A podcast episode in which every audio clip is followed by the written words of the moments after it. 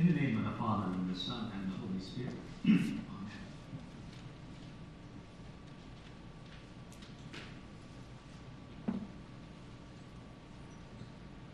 Amen. Before getting into the Trinity Sunday stuff, I want to make a comment about this Matthew text, these last verses of the end of the Gospel of Matthew. we read before. When they saw him, they worshiped him, but some doubted. Writers that I have read have very carefully pointed out that the word some, meaning some doubted, and the word him, worship him, are not in the original text. They are part of what has been added so that the English makes sense, I suppose. But the text could just as well have read, not when they saw him, they worshiped him, but some doubted. But the text could just as well have read, they worshiped and they doubted. And even the word worship may be too strong. It really has the sense of reverence, sort of bowing for, rather than a formal service of worship. And doubt really doesn't mean disbelief, waver, hesitate, vacillate. So maybe rather than reading, when they saw him, they worshiped him, but some doubted, at the end of a whole gospel story, at the time finally of the big seeing of Jesus again, at the end of the story, the point may be that they saw Jesus and experienced both reverence and vacillation,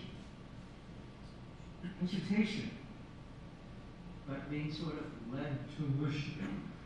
Now that rings true to me. This reverence and yet vacillation, hesitation. I understand that. Maybe that could be a good theme. Hesitate, if you will, but still worship. With that in mind, let's go into Trinity Sunday stuff. For years now, the church calendar has given the first Sunday after Pentecost the name the Holy Trinity. a time to talk about God, I suppose. Or better, talk about our talk about God. The kind of pause someone has suggested that we need. It is as if the stories of Jesus from the Advent season through Pentecost have presented questions to us and Trinity Sunday is the pause to kind of resolve these questions. If during the early Sundays of the church year we affirm all the things about Jesus and the Spirit that we find in the stories of Advent, in the stories of Christmas, the Lenten account, the stories of Easter, the story of the resurrection, if we affirm all those things about Jesus and the Spirit, to be telling us something important, what are we then also just saying about God? How does God relate to this world?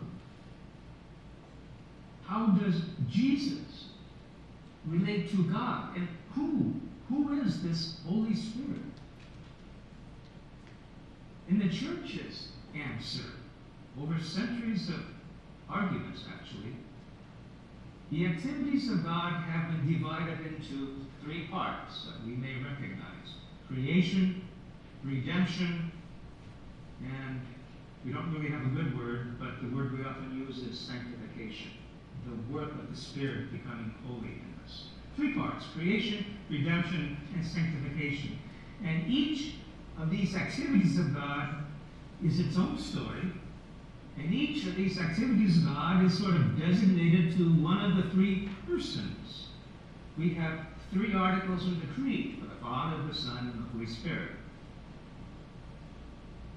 The church has organized its thought around those three, and I suppose organized well, but perhaps not always explained well.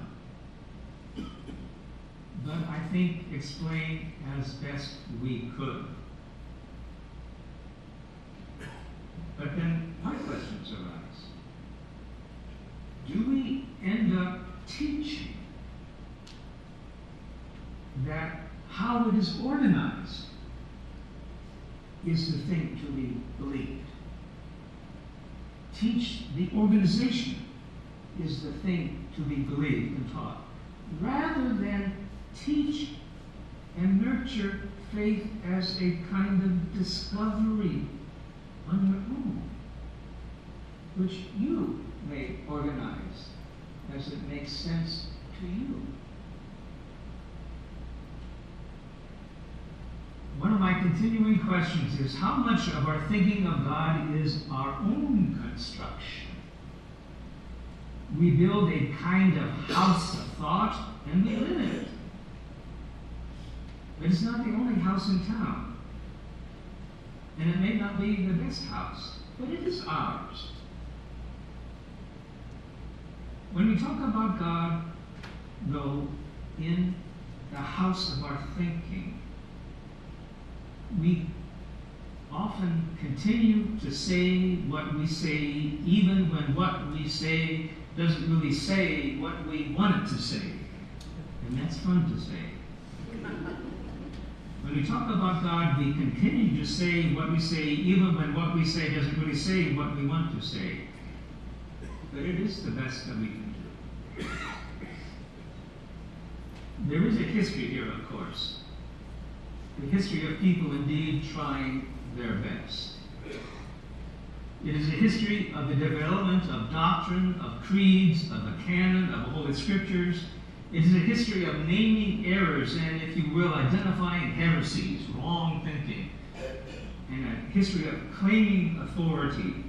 And all of this history done by church authority with long and protracted reasoning filled with precise and vigorously debated terminology.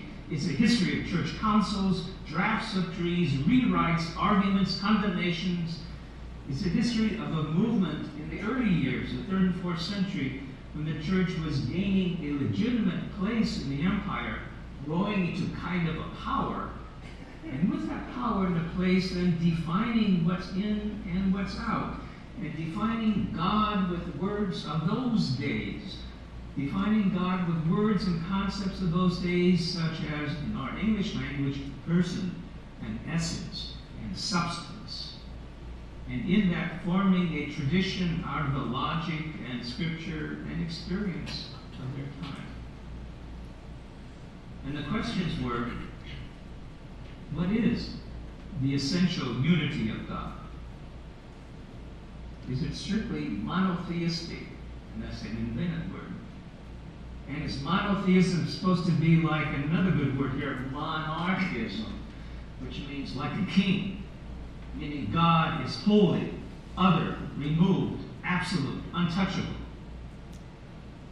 And the debates were is God best defined by these logics of philosophy?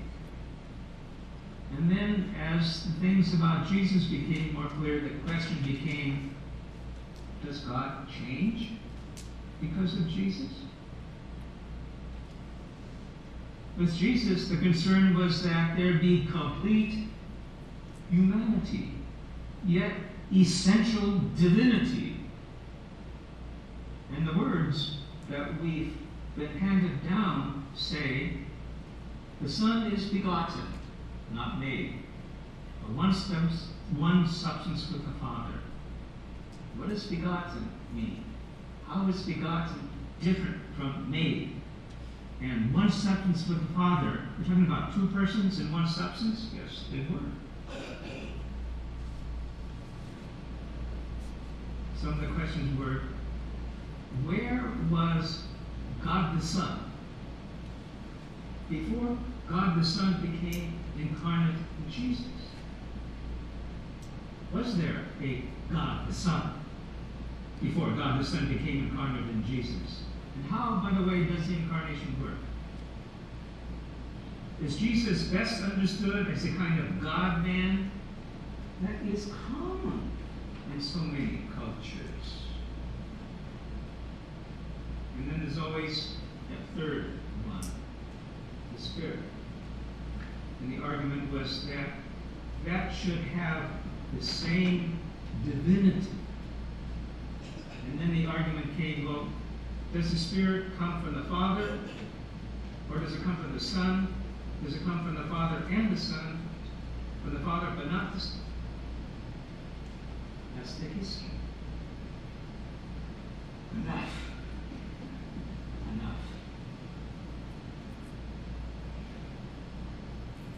I want to ground us a little bit more today. Want to ground us a little bit more in our own experience of worship. And if I will be referring to the hymn that we sang and the hymns that we will sing, just ever so briefly. The first gathering song that we sing, Holy God, we praise your name. It's a good tune, good song.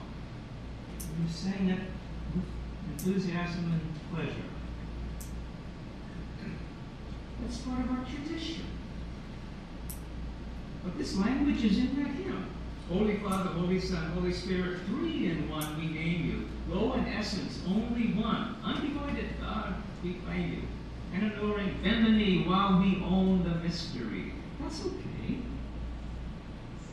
Sing it as a song of praise. Questions may come, but right now, sing it as a song of praise. Or the second hymn that we will sing following the sermon is one I have come to just love. Holy God, holy and glorious. It's a quieter song. It's a quieter, reflective song that expresses wonder and surprise, if you will, at what we have come to recognize that God might be. The song begins in this language with typical Holy God, Holy God, holy and glorious, glory most sublime. But then, but you come among us into human time. And in that you.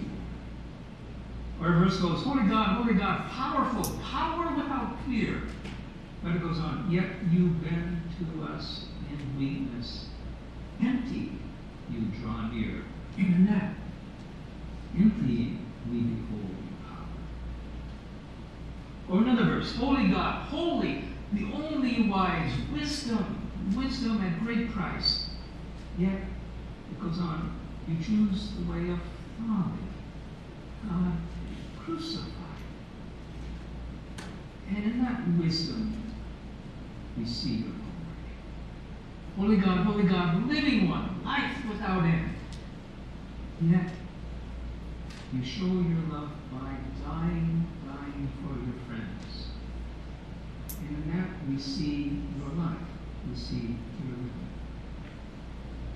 The song of worship, expressing in wonderful poetry the tradition that just wants to express it in a song.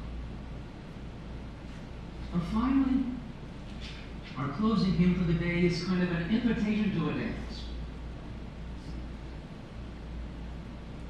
Live in the Spirit and move a little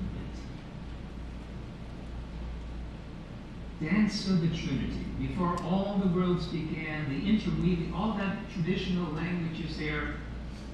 But it's an invitation to move with joy, not at this point rack your brain trying to understand, but take it and let it move your life with joy and excitement and faith. We hope this would be enough. And have our community have song and prayer that moves us. Why bother with more? But come what may, using the creativity of the poet and of the hymn writer. But thoughts do come, don't they? And questions do come. They always will. But maybe that means there's room for our own way of believing and understanding, our own way both of worshiping and wavering if we're asked to explain. And each of us may have our own heresy. My heresy is probably officially called modalism. I want you to know that. It's a historical term. Basically, it means that the structure and the concepts that we use are our making. As we try to grasp and name and teach what God is by how we experience God. Let us have our own thinking. And let that lead us to conversation. Conversation may first be about ideas, challenging ideas. But then as it deepens, conversation then turns into the experience of a relationship. And conversation in that kind of a relation can become a practice and experience of the presence of God. Being moved by God's Spirit to speak and to grow, seeing Christ in one another and living in that compassion, or the presence of God simply by being in touch with our own limited space in God's holy and large creation.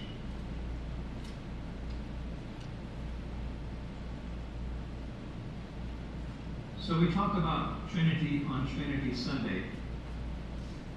We talk about our talk about God.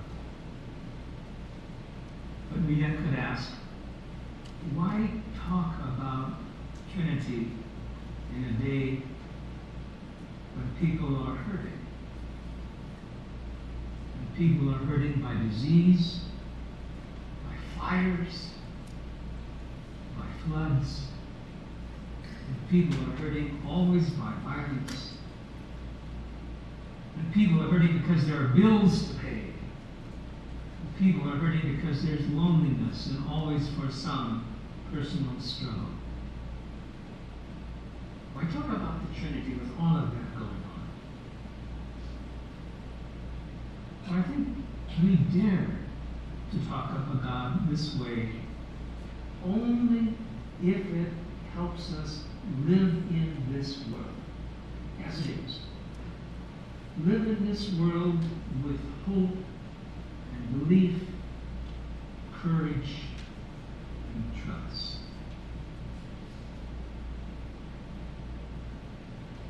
I want to go back to that Matthew passage. What's it like to do this? Remember that passage about they saw, they worshiped, but some doubted. It's very possible, perhaps better, to be they worshiped and they waited. They reverenced and yet they hesitated. How can But the word goes on a little bit. They reverenced and they hesitated. And the word goes on. And then the Jesus that they saw said, Go. Go therefore, make disciples. The disciples is learners. Go, make learners. Go, make learners. Immerse them in this holy name and teach them everything. But above all, remember, I am with you always.